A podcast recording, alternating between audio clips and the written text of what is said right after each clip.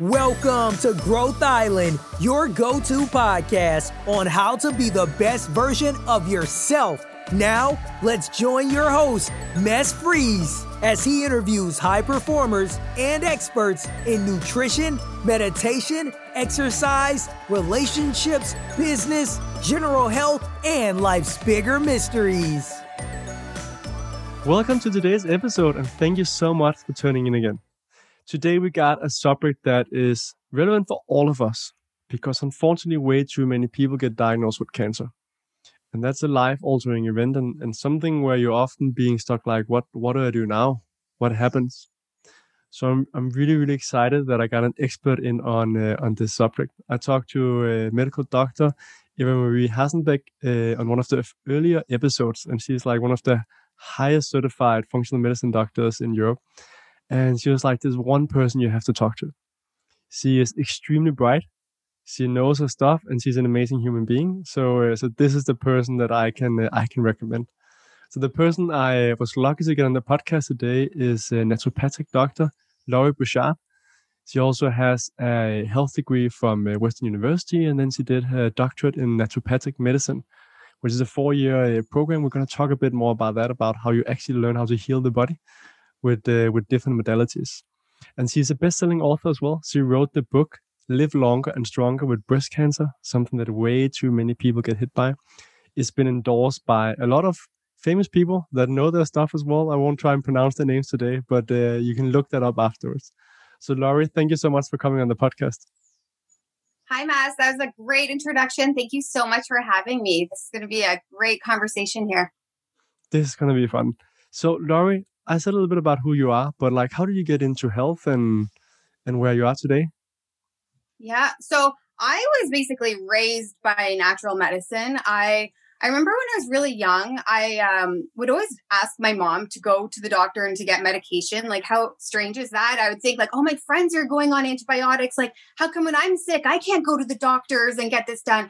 And my mom would always say, you know, your body has this amazing ability to heal. Let's rest. Let's, she would always like shove all these supplements down my throat full of vitamins. And she's like, your body, what it, it has that natural intelligence within it. And so I've always, um, I didn't really love that approach when I was younger. I just felt like I just want a pill to make me feel better. Like, why can't, why can't I get that? And so, and I think that's kind of like how a lot of us are raised. Like, you have a symptom, you take a pill and you just feel better. And even like, what does health really mean? Like, does that mean that you're not on drugs or does that mean you have tons of energy? So there's a lot of, um, I was raised into this field where my mom like really did just talk about health my entire life. Um, so it was just like a natural progression for me to get into the health field and really to learn everything possible about the human body and what really makes it run effectively. So, so that was my story of getting into it. And then even for cancer, like why did I decide to go with cancer? It's one of the most complicated diseases. Um, we're still searching for this cure after years and years of trillions of dollars going into this condition. And really, it's like, why would someone want to go into this when you feel like it's kind of like a frustrating, um, never ending topic? Um, but for me, like when I graduated from med school, when I saw my first cancer patient, he was given a month to live he was basically um, told to get his affairs in order. He said, you know, they've tried chemo, they've done every single radiation possible, they've done everything to help um, to help fight this disease. And he came to my door saying, "Hey, I need something else. Like I'm not ready to die. I, will do whatever you say." And so this patient, um, he actually ended up living eight years longer after this palliative terminal diagnosis. And I felt like wow, there's a lot of missed education in this. Like he he thought he did everything for cancer, mm. but really a lot of the basic stuff, it's like he thought he was healthy his whole life and cancer just kind of like struck at him. So when you kind of like dig deeper into like what is actually what is health and what is cancer and what are all these things like how do we approach it differently? That's where uh, my passion is to really help people who are confused or not confident or just really told they have a month to live and ran out of options. So that's where that's where the excitement comes for me and where I'm really passionate about helping people with that diagnosis. That's fantastic. It must be incredible as well to see those patients coming in and helping them actually extend their life and like seeing that there are opportunities as well. It's amazing. Like even just it was a few days ago where a patient she's 86 years old, she's she's done chemo and she's like you know what, I really just don't want to um, keep putting that chemo in. I don't want to put that toxicity into my system anymore. I don't want to do any more drugs. I just want to give my body what it needs. And this was a year ago. She now recently was like, I have my cancer hasn't grown, it's actually shrinking. And at the age of 86, you wouldn't think that. You would think that, oh, you're 86, like your body's shutting down and just kind of expect anything to go downhill from there. But for her, she's like, hallelujah, things are amazing and God bless. So it's really great. Yeah, it's it's amazing to see these miracles, right? Yeah. Yeah, I often hear about miracles in functional medicine, but you see it's occurring again and again, but it's the individualized approach. Exactly, exactly. And it's interesting because it's not just like one thing, right? It's not like oh, I found this miracle drug in the jungle of wherever. It's like they found this one herb that cured cancer. No, it's it's that whole picture of what you do. Yeah. It's the holistic picture. So just yeah. quickly jumping in, naturopathic doctor. Um, what does that mean and like what what does that come from? Okay, so in Canada, I'm from Ontario, and so it's a we're primary care physicians that can treat and diagnose um, any condition basically and, and give um, certain medications. So in every province in Ontario, our um, licensing body is different. So what we're allowed to prescribe here is a little bit different than BC or from Calgary. Um, and so we have four years of undergraduate. So we learn all the basic sciences of physiology, anatomy, chemistry, biology, all the ologies when it comes to the body. And then in um, naturopathic school, so it's a four year postgraduate degree. And we have to take two different licensing exams and continually to improve as far as what we're learning and educated on. Um, the base, the difference between a medical doctor and a naturopathic doctor is that we all have like the same sciences behind our name, but it's the last two years of med school that is that is very different. So instead of it being primary pharmacology and drugs and just like one condition, one treatment, and following kind of that algorithm of everyone with that condition gets the same drug. In, naturopath- in naturopathic medicine, we take that personalized approach. So we learn about homeopathy and botanical medicine, acupuncture, how our mindset and psychology has a lot to do with our disease process too. So the main difference too is we spend a good hour with every single patient when we see them because we need that full history of understanding them at their core, not just the label that was slapped onto them after years of feeling a certain way. So it's a more integrative, um, whole body approach, treating the root cause of the condition versus treating the symptom. Got it. And you learn a lot about nutrition as well. So where the traditional medical doctors, at least in Denmark, they have one day. I was shocked when I heard that. One day where they're being taught about nutri- like food, then that's a big part of your education, if I understand it correct.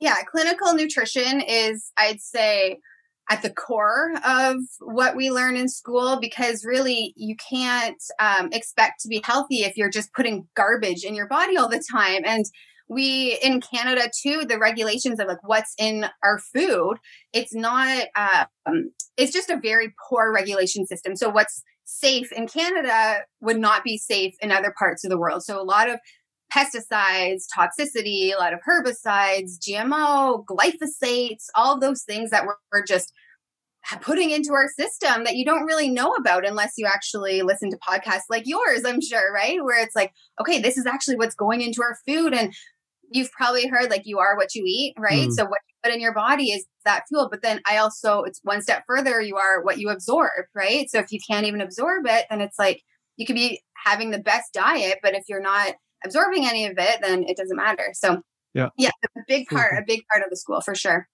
Fantastic. So in Denmark, we're quite lucky. We have some of the strictest restrictions in the world in regards to pesticides and so on, but we still have way too much.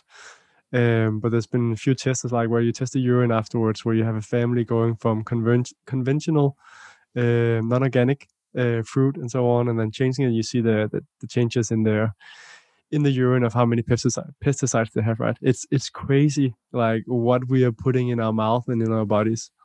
And yeah, even like further with that, it's interesting because they were doing studies on newborn babies and they saw over 200 chemicals in the placenta. So at birth, you're just born with all of the an overburden of chemicals. So even if you think like, oh, my whole life I'm eating organic, I'm doing all these things. It's like, well, what did your mother do? What did her mother do? Mm. And what was she exposed to? What were all those toxins that she's been exposed to that now you've just kind of like inherited by default. So you can thank your mother for a lot of those things that she didn't even know about, right? Yes. They're generations back. Luckily, we're learning a lot more now. So let's hope that we're doing better. So if we, if we're digging in or going into cancer, so just like we hear so much about it, but what is cancer actually? For someone that hasn't been studying it or someone that's just like got this label put on them, like what does it actually mean? Yeah. So a lot of us just think of cancer as a tumor. It's just something that, oh, I just got this tumor. Let's just cut it out and get rid of it. We need to get rid of that mindset. Uh, cancer is actually a process. It's something that can take up to t- seven to 10 years to develop and even to be found on any kind of imaging. So it's something where our cells are really striving to use oxygen properly. So if we think of cancer, it's really interesting. Um, a lot of people think it's like, oh, I, I just got it. I, I thought I was healthy my whole life and it's something that just came. But really, it can be years and years of that buildup.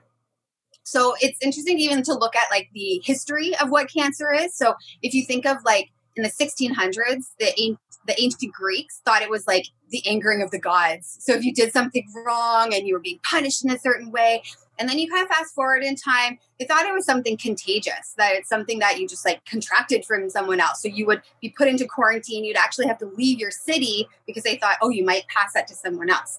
Um, and then it's only in the 1970s where they thought, up until then, it was purely genetic. So it's almost like you're born with this bad luck. It's like, oh, your mom had it, so now you have it. And it's this pure like genetic disease. So that's called the somatic theory of cancer. Since the 1970s, that's actually changed quite a bit, where we know our environment plays this huge role in how the onset of cancer happens. And we know that because there's been cell studies where they look at the actual like DNA of cancer cells, so the nucleus.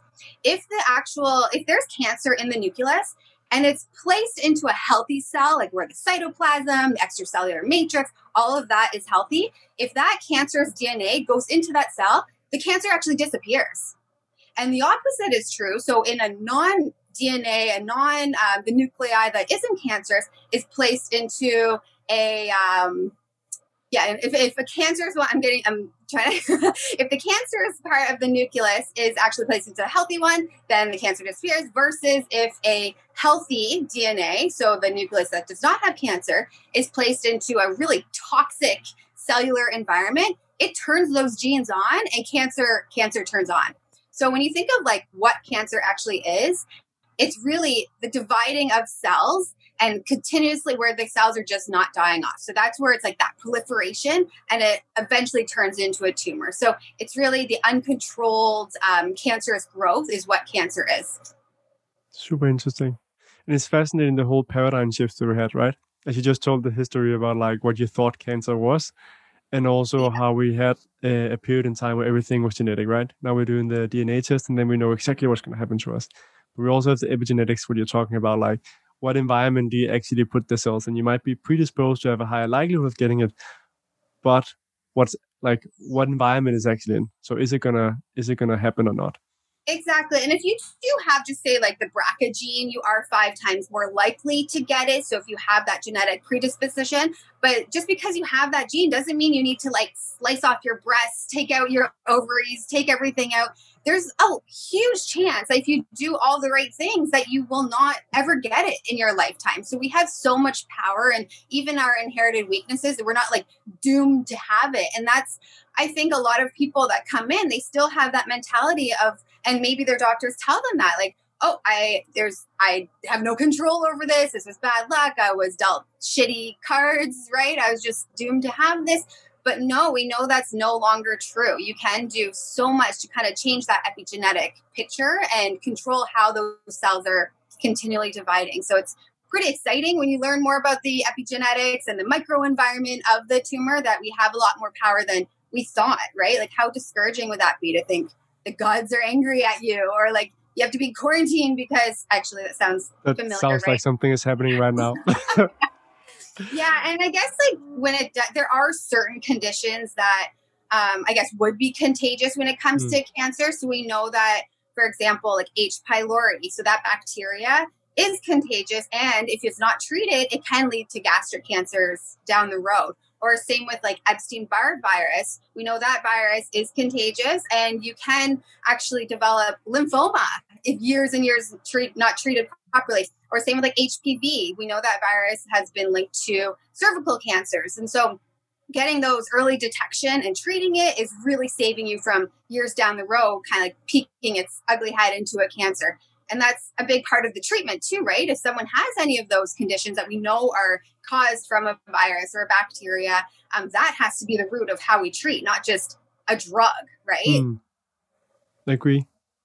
So we talked a little bit about what you think is the cause of cancer. Like one thing is that we are predisposed from our genetics. Another thing is oxygen. I just took a course, uh, online course from Harvard on cell biology, which was super fascinating to actually hear very much like how oxygen is so important for the cells uh, and the mitochondria. So what else can we kind of understand for understanding like the the cause of cancer in your opinion? Yeah, so if you think of like think of a 10,000 billion piece puzzle, jigsaw puzzle, that's kind of like all of the different pieces of what can cause cancer. So it's not just the somatic theory of genetics. It's not just because you were a smoker, because you even see a lot of smokers who smoke their whole life and they don't develop lung cancer. So it's mm. not like that one thing will cause that one disease. And same with like getting a bacteria, right? Like not everyone with that bacteria will express that condition. It's really that environment that that it's growing in or able to grow in. So all of those pieces, so think of like the thousands of things that can actually turn the genetics on and change the cytoplasm and make that environment different. Um, so just to kind of like list off some of them, um, sugar, blood sugar, like how we deal with sugar in our body. Um, we know that cancer cells have 20 times more insulin receptors on them. So they just like love all that sugar and they use them as fuel to grow. Um, the other thing is glyphosates. So we th- I've seen where a few patients, they're early um, they're early they're up early in the morning golfing. So like they're the first ones on the the freshly sprayed grass.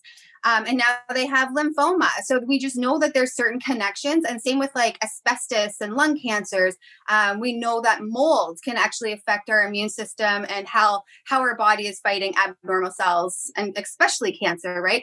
Um, so stress stress is a big one. I've seen where people like have the perfect diet they eat all organic they do all the right things but they're just like their cortisol is through the roof. And so if you're one of those people that are like go go go go go all the time, then that your immune system just doesn't even have a chance. Like you're suppressing your immune all the time.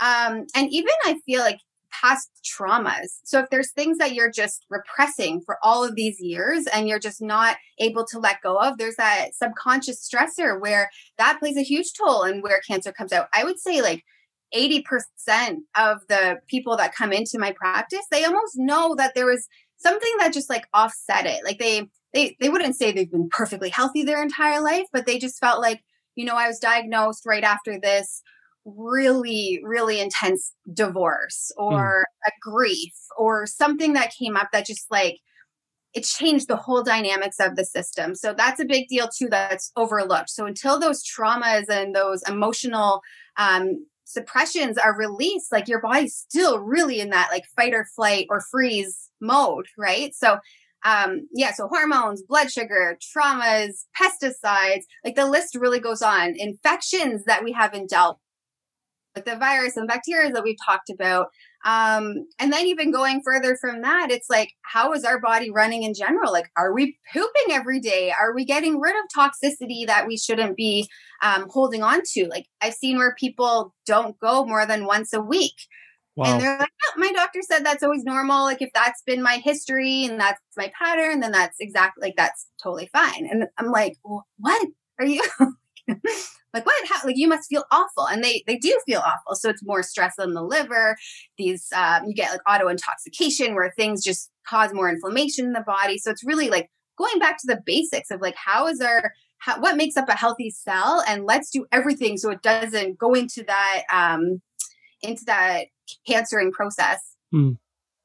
so someone who just got diagnosed with cancer would they have to choose between the conventional route radiation chemo surgery or go with the naturopathic approach? Or can they do both?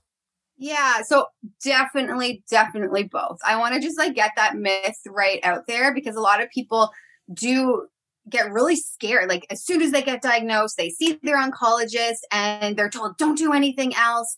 And I just think that's absolutely crazy. Like to not look at the food that we're eating, how we deal with stress, everything that we listed, and like just take this one magical drug.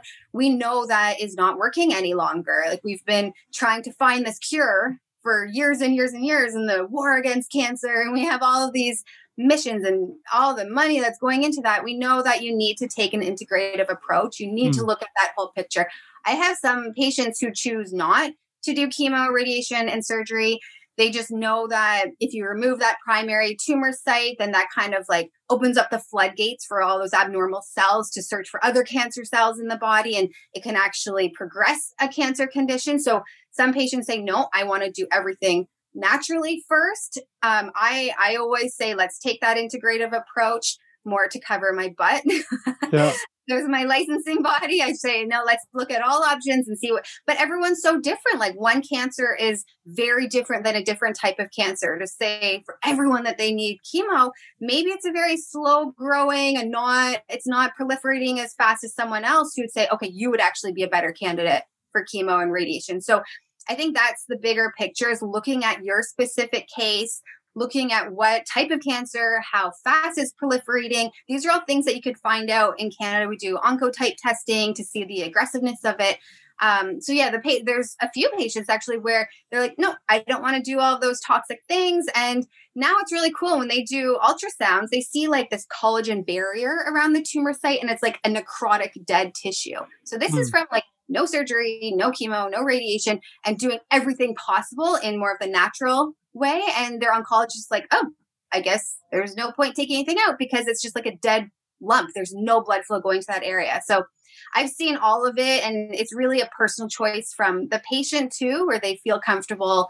Um, what they feel comfortable with and but it always has to be after the research is done like don't just follow what your one doctor says. Like get mm. many opinions. Go see many health professionals. Even one oncologist's opinion of what you should do would be very different from another one. So you want to get at least three or four different opinions before you just like jump into therapy or jump into a surgery. I've even seen that with people's thyroid. They thought it was cancerous. They take it out and they're like, oh, there's no cancer there. It was totally benign. And now they have no thyroid and are stuck on meds the rest of their life and have mm. issues with balancing calcium and all of the other things that come along with it. And so it's really sad how many people just see their oncologist or their medical team as like a god and do everything that they say but really it's like no that those times have changed where you're the patient is in the power right? Like you can make those decisions and you can see what is best for your specific case. Yeah know i know that uh, that pisses a lot of doctors off. Uh, they call it like doctor shopping. But when you look at i'm reading this book that they have in the medical school in uh, in denmark where it says about how often doctors disagree. It's crazy. When i was reading that i was like holy shit like some yeah. of the numbers and different diseases like if you put the same results to two different doctors it would give two very different uh, results. And it's so true. It's crazy. I when i was um i was visiting a patient who um, was in the icu he was in a terrible state but i was talking with a few of the oncologists there like the icu emergency doctors and one only one out of the eight that i met believed that nutrition was important and even like high dose vitamin C. He's like, you know, two thirds of the world uses it. You think of India and like all of the different countries that have d- used natural medicines to cure. He's like, this is crazy. He's like, the wing of this hospital should have a whole nutrition feel wing mm. to hmm. it because they're putting like corn syrup in this patient's feeding tube. Like, he's like, this is just wrong. You, you can't bring someone back to life on fructose and corn syrup. So, but you're right. Like every single oncologist had a different opinion, a different view. Um, but I was really sad to see only one person really thought, one doctor with all of their diplomas and degrees behind them, thought that what they're putting in their body besides all these meds was important. So yeah, getting getting the right doctor and you you can choose. Like you can be picky and say like you know what? This pay, this doctor isn't looking at me as a person. They're just looking at my disease and my diagnosis without even looking at me in the eyes right? Like you want someone who's seeing you as a whole not just oh you've got this label. Let's just treat that. So that that's super difficult Many manipulate like in denmark we have public healthcare and these people that are really well intended they have like 10 15 minutes to see you right? And then they have to see the next ones because it's like the public system and they need to treat so many patients so they just don't have the time for it and you can't always change doctors then you have to go out to the private system i think it's different in the us and canada where you have more free choice to choose um, and otherwise you need to have a bit extra money to be able to pay for it yourself but it's Yeah. if you can find the money it's definitely worth it to get that second opinion there's also services popping up in denmark where you can get a second opinion. Some other doctors uh, or experts are looking at your results if if you got some kind of diagnosis. Yeah, and then you would hope, even in um, in Denmark and in Germany and wherever you are, that once you are more aware of what's going on in your body, you can ask better questions too. So you can ask the even if you only have that one doctor to choose from, you can say, "Oh, can we run these certain labs?" Like I was researching and I saw that this was really important to help build my immune system. Can I get these things done? And so, oh, kind of like opening up that dialogue or having that research there and saying, like, "Oh, I saw that." my drug would be more effective if my microbiome health was healthier. Can we run these tests? Like, are these things that we can kind of like integrate into my protocol? So that would be nice if we have that integrative. But I see exactly that all the time where, you know, the doctor has 10 minutes, they don't really have the time and the questions. And you kind of like, most patients are so nervous when they even go in. There's so much anxiety and fear. And they kind of look up to these people like, oh, like they kind of like black out, especially during COVID when they're not even allowed to bring a loved one in with them. So they have hmm. to go into these appointments alone and they leave being like, what just happened? Like it's a hmm. very overwhelming time and scary time. And so the more you can kind of prepare before these appointments, write down like the top questions you want to ask or things that can just help excel your results um, is so important. Yeah. I really think that notebook is just like those five questions you want to make sure that you get before you get uh, kicked out of the door that uh, that you have them so you can just be like sorry uh, sir i have one more question that i kind of want to like get clarified right Um, and like you want to be that annoying patient like be that annoying patient Yeah. that i mean i love those patients i'm like yes you really care and you you've done your research and you want to know and you're invested in your own health because really like if you're not going to do that no one else is going to do that for you. Like having a loved one with you or having just being prepared like you are your own best doctor. Yeah. what do you think is the most important step someone who just got diagnosed with cancer or is living with cancer can do? When when your first diagnosis kind of goes back to what we were just saying um, you want to just not rush into any decisions really take the time like just breathe. This is no longer a death sentence. It's not i think that's what people first think is oh there's cancer. Okay now i'm gonna die. But we know that's not true. There's a lot of stories and a lot of clinical research showing that we have so much more power. So kind of stepping back taking a breather. I wouldn't even call your family or friends right away. Like I wouldn't even just kind of like sit with yourself and digest that and think of what possibly could have led you up to this point. So just really internalizing and writing down, journaling, and then and then the next step is finding a doctor that can take more tests on you because I've seen this all the time where I've even just saw just a 37 year old who has brain cancer and he's like, I have four children. I don't ever eat garbage food. I don't have a lot of stress. Like all the things he's like, it makes no sense. And so what we're now doing is looking at his genetic profiling, like what is going on with his detox pathways. We're sending away his poop. We want to know what his immune system is. Is there any latent viruses or bacteria that's led to this? We want to know blood sugar levels. How is he regulating sugars? Well, look at his thyroid. Like we take all of these other measurements that are not just that cancer diagnosis. So for him, he left his oncologist thinking like, okay, I'm told I, I'm going to die, and I'm told that you know I have a year most, and I just have to take this drug, and I'm going to have all these awful side effects. He was so deflated, and so after meeting him, I'm like, we have a lot of research to do. It's not that's kind of like, yep, you have the diagnosis, that's great, but I really encourage every patient to find someone who can run these extra tests and understand their body more of what created the cancer in the first place, not just why is it there? Let's cut it out, burn it out, and put all these poisons in our body. No, let's find out what is feeding this cancer, fueling the cancer in the first place. got it so what are some routines or therapies you tell patients to do So Um, so one of them is we want to make sure that our gut is healthy. So if you think of our immune system, like 80% of our immune system is located in our gut. Um, there's even a lot of research out there showing that even drugs work more effectively when our microbiome is healthier. Um, so really, gut health is has to be number one. Um, I remember when I was younger, my mom would always ask me like what my poop looks like, and my first colonic was when I was 12 years old. I had a sore throat. I had a sore throat. Mom's like, you need to have a colonic because, you know, we need to clean out any kind of bacteria that's gone systematic, like it's gone into your system. I'm like, are you crazy? it sounds absolutely crazy to be treating an ear or throat infection by having a colonic. I don't And know if you colon- colonic. A few more words on what that is.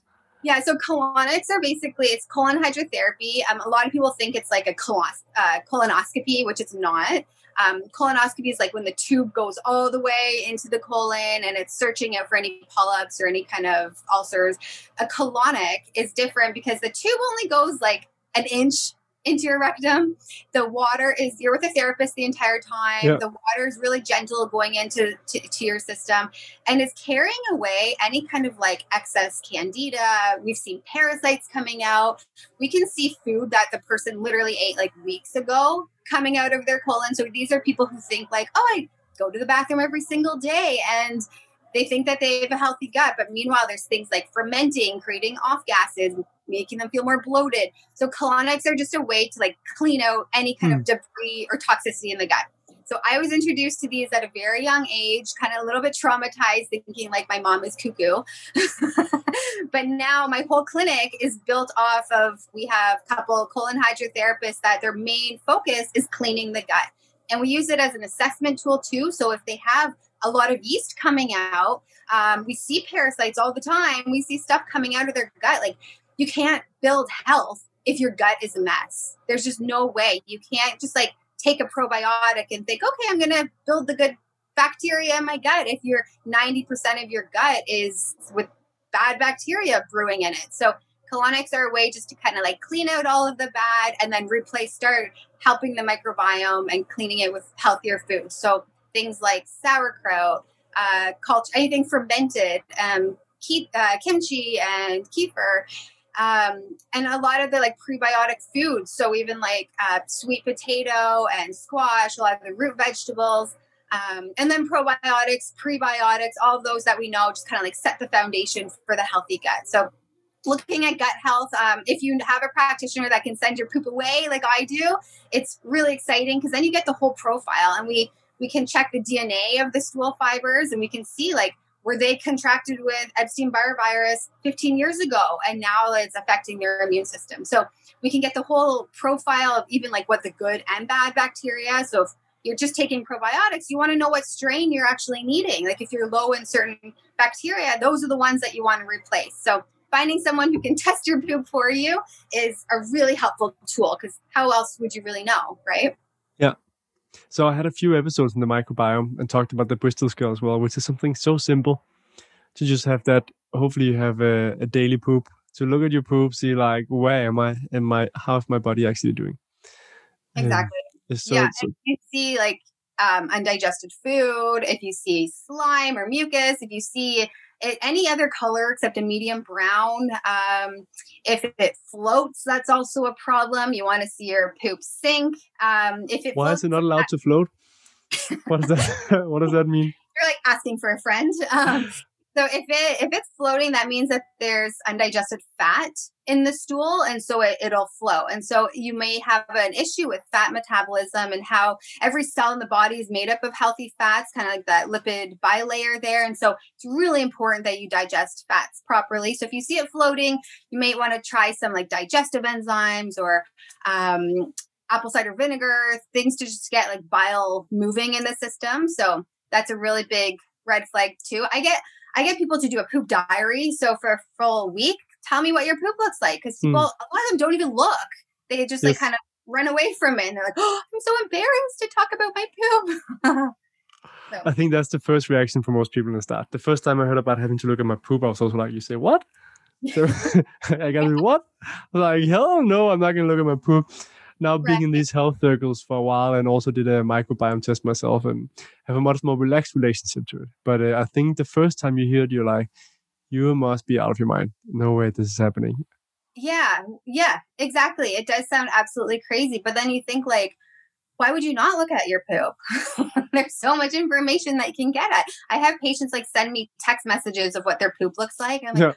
okay, and I can just tell all about what's going on in their body from it. So, yeah, you don't want to look in my phone, probably. Don't don't want to see those pictures. There's an app as well. One of my friends uses that actually tracks your poop. It doesn't take the pictures, but then you rate like what kind of poop, what time, and so on. So he had a lot of digestive issues and stomach issues as well, right? So that was a really easy way for him to kind of keep track of it instead of taking a picture and then when he had to show his pictures from summer vacations, there would suddenly be like poop showing up of like different sizes. So this app worked a lot better. Exactly. yeah, no, that's a good idea to try any way that you want to track. As long as you're looking and taking like a mental note, um, that's huge. Like half of your health problems could go away just by looking at that and making changes. Yeah. So some of the critique about microbiome tests, at least that I heard, is that um, it changes so fast. So like in 48 hours, um, your poop will change a lot, and even in the poop yourself. So for listeners, if you really want to get graphic, you can close your eyes and imagine the last time you poop. You'll see this difference in part of the poop. So you'll get different results. You actually need to scoop different places of the poop. Um, and and some labs not that accurate. What's what's your take on that? Yeah, and so I um, I always get everyone to avoid any kind of probiotics, digestive enzymes, all the supplements they're taking for a good week before they do their stool collection. Um, where I send the uh, poop off too they do it through DNA, which is a much more reliable way. Because you're right, like if you don't pass a parasite in that poop, then you're going to say, no, there's no parasites. Hmm. But when we can see virulence factors and immune factors, like it's a lot more about what's going on in their digestive system versus just like what happened to come out in that one poop. But having stool, um, the DNA checked is a really important part of it. Um, Yeah. Just to know like what is actually more of a long term issue versus you're right, like you had that one off and you ate something that was spicy and it just gave you this crazy reaction. But we there's so much more that you can tell when it's a comprehensive stool check like Yeah. that. Okay, got it. Do you know if that's the R16 sequencing that most stool tests are, or the Viome that uh, claims, even though I heard a lot of negative stuff about the Viome, Yeah. um, most people say it's, it's bullshit, but at least it, looks really good on their website and they're claiming they have this special laser technology that they are patented that they can use. Or is it something completely else? Yeah, it's the uh, PCR testing from GI. It's GI Map. Okay. Uh, GI Map from um, Designs for Health. Yeah. That's who I, I run them through. But I guess, yeah, it would be similar to the Viome testing. Yeah. Yeah. Interesting. I'll have to look. I find it super fascinating because it it seems to be one of the big answers to a lot of the stuff in our health. Again, it's integrative. There's the holistic way, like there's the mental part, there's the water you drink, what you eat, and everything else. But right now, it seems to be one of the big areas that we are finding more answers.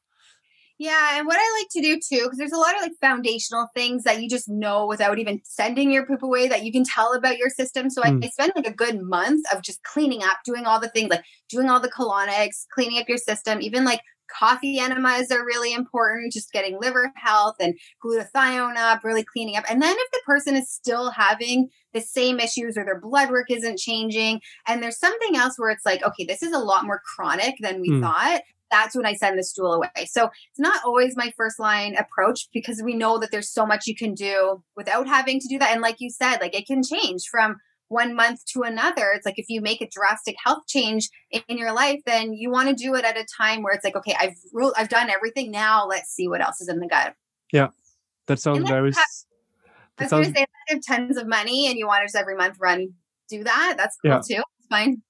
So that approach sounds very similar to similar to many of the other practitioners I had on. Uh, Ulrich, who is also a doctor who's specialized in the microbiome, or one of his focus areas at least, he always starts by let's first change your diet and that stuff, because I know you're going to get a, like a bad result from the different tests we're doing right now. And then after a month, or how long it takes, we've like gotten it closer. Now let's figure out what else is left and let's change it. But I would Yeah. personally love to have a service if it wasn't super expensive to get that like weekly poop test sent in to kind of know same with like uh, blood test and so on so you know like what are the small things that you can like optimize and screw on right and what's having the impact Right? I know. It's I wonder if there's some sort of like lab discount where it's like, hey, I'm gonna invest once a month, get this done. Like, do I get a VIP package or something? Because that would be so interesting. Like switching up your microbiome, going from vegan to paleo, and let's see like what how the dynamics of my gut are changing over time. Because we do have so much power in that. So yeah, yeah. that'd be an interesting little mini trial to do. That would be fantastic. What are other things that you would tell patients as someone that just got diagnosed with cancer they can do or they should uh, think about? So, like we said before, just um, stopping and breathing. Don't Google everything. Don't try to, because know that you are unique and your cancer is unique. How it start to grow is unique. The full picture is so important. So, kind of like step back, take some breathers, do some research maybe after a few days, but looking to see who are the professionals in this field, who are the people that can look at me as a whole person instead of just looking at that tumor. So to try not to feel overwhelmed by it. And like we said before, not seeing it as just like a death sentence, um, that you can do so much to change. And looking at gut health, like we said, gut health and microbiome.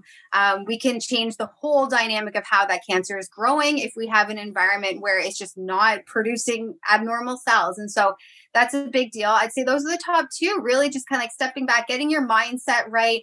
Um, I find there's a huge correlation between the ones who mentally just know that they are going to survive. They just, like that patient I said before who was given a month left, he's like, nope, not going to die not mm. happening. He's like, I'm going to be here for my grandchildren and I'm going to be golfing in the spring. I know that I'm going to be here. So that mindset alone, because some people think like, oh, I was given six months or I was given, and they believe it. Like, mm. you don't get taught that in med school. I don't believe. Maybe they do. They're told to like tell patients they can predict like the future like that. But you, don't ever listen to that type of prognosis because those are the ones who they believe it and they maybe just do that drug trial. They don't do anything else. And that's where the stats are coming from. So knowing that you can believe you can beat those odds and that you have so much power to change things around um, I think that mindset piece is huge, realizing um, like having that faith. I'd say a lot of the patients that come here too just know that there's some higher power that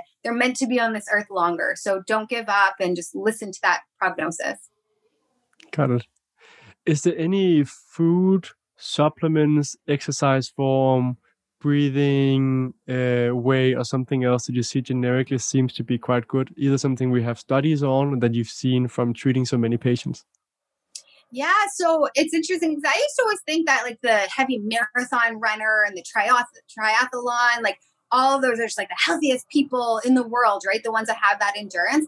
But actually, you're causing a lot of oxidative stress on the body and a lot of free radicals and just a lot of inflammation if you're this like go, go, go mentality. And so I was actually even just reading a research study from um, patients who three times a week just sat and were writing just writing for 10 minutes three times a week, what that does to their natural killer cell production, their lymphocyte production, what that does to their immune system to really help fight these abnormal cancer cells or any kind of abnormal cells in the body. So, a lot of the like relaxation, mm. um, whether you're sitting and breathing, um, you really need both. Like, you can't just be go go all the time. And I would say too, if you're that type of person who's a workaholic, you don't stop, you're up in late hours in the night, up early, you're just go go you are the one that needs it the most to sit hmm. back and just do nothing. Yeah. Right? Like, you need to sit and do nothing. Like don't read a book, don't watch a movie. Like you're sitting nothing is like literally on the good breathing. That's it. Yeah. That intuitively makes a lot of sense. So many of our um, like our system is just overloaded. Constantly with work, constantly having to perform on being like a super mom, uh, and running a marathon or like being this top consultants that like do an Ironman while still having a family and like this is like and then on social media as well constantly notifications like the system never gets the chances to be like yes even as you're speaking i feel my heart racing i'm like yes i know that. and that's it's a lot of pressure and you think like when you get home that you have to now clean the house and do all these or you feel the guilt if you sit and do nothing a lot yeah. of people feel guilty about it. But it's like, no, you are gonna break down. Your body cannot, we're not meant to do that. And even in the winter months, like when it's darker and you in Dominican, I'm sure you can't even relate right now, but when it's darker in those months, we're meant to wind back a little bit mm. and just relax and sleep a little bit more. Like, don't feel guilty about it. Like, your body will thank you, and then you can be more productive later on. I think that is so important and something that's missing very much in our society, given yeah. the mental space for doing nothing. Like, exactly. people like, okay, I can meditate because then I'm doing something productive. I'll go 20 minutes meditating. Like, that's it's good to meditate, but sometimes it can also be good just to like just sit and be which is hard for many of us, right? Yeah. Just to be with ourselves. Yeah. And so for the people who say, like, oh, there's no way I can sit there for three minutes and do nothing, I would say you are the ones that need it the most, for yes. one. You're the ones that you absolutely need to do this. And so for me personally, I was that person where it's like, no way, I'm not going to sit and meditate. Like, I don't even know what that means. Like, that sounds like I'm being punished. so what I do now is before I get into work, I'll just turn off my phone, turn off the music. I'll sit in my car. I'll just set my timer for 10 minutes. I sit and breathe. Or I nice. find like five minutes randomly throughout the day. I'm like, I'm just going to sit here and do nothing. If I just kind of intertwine it like that, or once I get home before going into the house, I do another five minutes just to really have that me time, which we've lost. Like you said, with social media and all of that, it's really easy to get torn in a million directions. So it is and it's weird what like sometimes get us back to understanding like this is what we need. I went to some uh, a body worker yesterday who worked on me like for three and a half hours, different like resistance stretching and so on, and kind of got that openness of being more in my body afterwards and openness in my chest. Um, and I came back and I was just like in a much more calm state. I'm normally like that hyperactive, happy, jumping around, like go, go, go, go, go. Uh, but I was just like another level, and I just like sat in the chair for like 20 minutes, no phone, nothing else. And it's just like, it was a good feeling, something that the body needs as well. That mix of just being like full on kite surfing, Muay Thai, jumping out of a plane, trying like thing with adrenaline, but the body also needs to like just breathe and relax. Yeah. Like you just found Jesus. Yeah. it's just like all the lights just open up and you're right. It's like you see life at a different um, angle. Cause yeah, the adrenaline, all of that is amazing and fun, but yeah, to kind of have that relaxed perspective, you can just look, make better decisions. Mm. You hmm. can just feel more grounded in general. So, I agree. So, time is running really fast, Lori. I feel like I can talk to you for hours. So, uh, just before we round off, where can people learn more about you? So you can go to drlori.ca, so D-R-L-O-R.ca. And I actually have this really cool um, cancer toolkit that you can get for free. So it's all of the questions you want to ask your doctors, um, just the top therapies, the things that you really want to do to um, after a cancer diagnosis, or if you know anyone that has been diagnosed with cancer, a loved one. Um, so drlori.ca is where you can get that information. Great. I'll put that in the show notes as well. Social media, your book as well. Yeah, so at Dr. Lori Bouchard, I'm on Instagram quite often, so you can interact with me there. And if you have any questions, you can uh, DM me, private message me. Um, yeah, I'm always on Instagram, so you can follow all my exciting stories about health. Yeah. Great. Do you take international clients as well, or only Canadian clients? Um, yeah, we do. I do international as well. Yeah, so uh, virtual virtual calls. All right, so it is possible if someone wants like that sounds pretty cool. I need to work with her uh, but I'm in Denmark. It's still possible. Absolutely. Yep. Yeah. That's amazing. Fantastic. So, summing up, if we should say like the three top advice for someone with cancer, and this goes into our social media production as well. So we have that like catchy title. Okay. Um, number one, look at your poop. We yes. want to know what is in your gut and what is predicting your immune system. So, gut health and your microbiome, um, either send that away or do have one of those apps that you're able to track it, what's going on. Um, number two, get your mindset right. So, not doing just something that someone else is telling you to do. You really want to do your own research, ask all the questions. Um, number three, I would say, um, take some me time. Just really be alone with yourself and be intuitive and feel like um, just kind of build that strength again without feeling like go go go go go all the time or feeling like cancer is this death sentence because it's not so kind of sitting back and getting one with one with the I want to say Jesus, but it's really one with one with uh, your spiritual self and just feeling like what is the next step that I need to do. Love it. That is absolutely perfect. Is there any one habit that uh, you do every single day or that you really want to implement in your life? Uh, so the one habit that I do every day is I have to listen to some sort of like reggae or hip hop music. I just have to have something that just kind of changes the vibe because you know when you talk about research and studies and you talk about cancer all the time.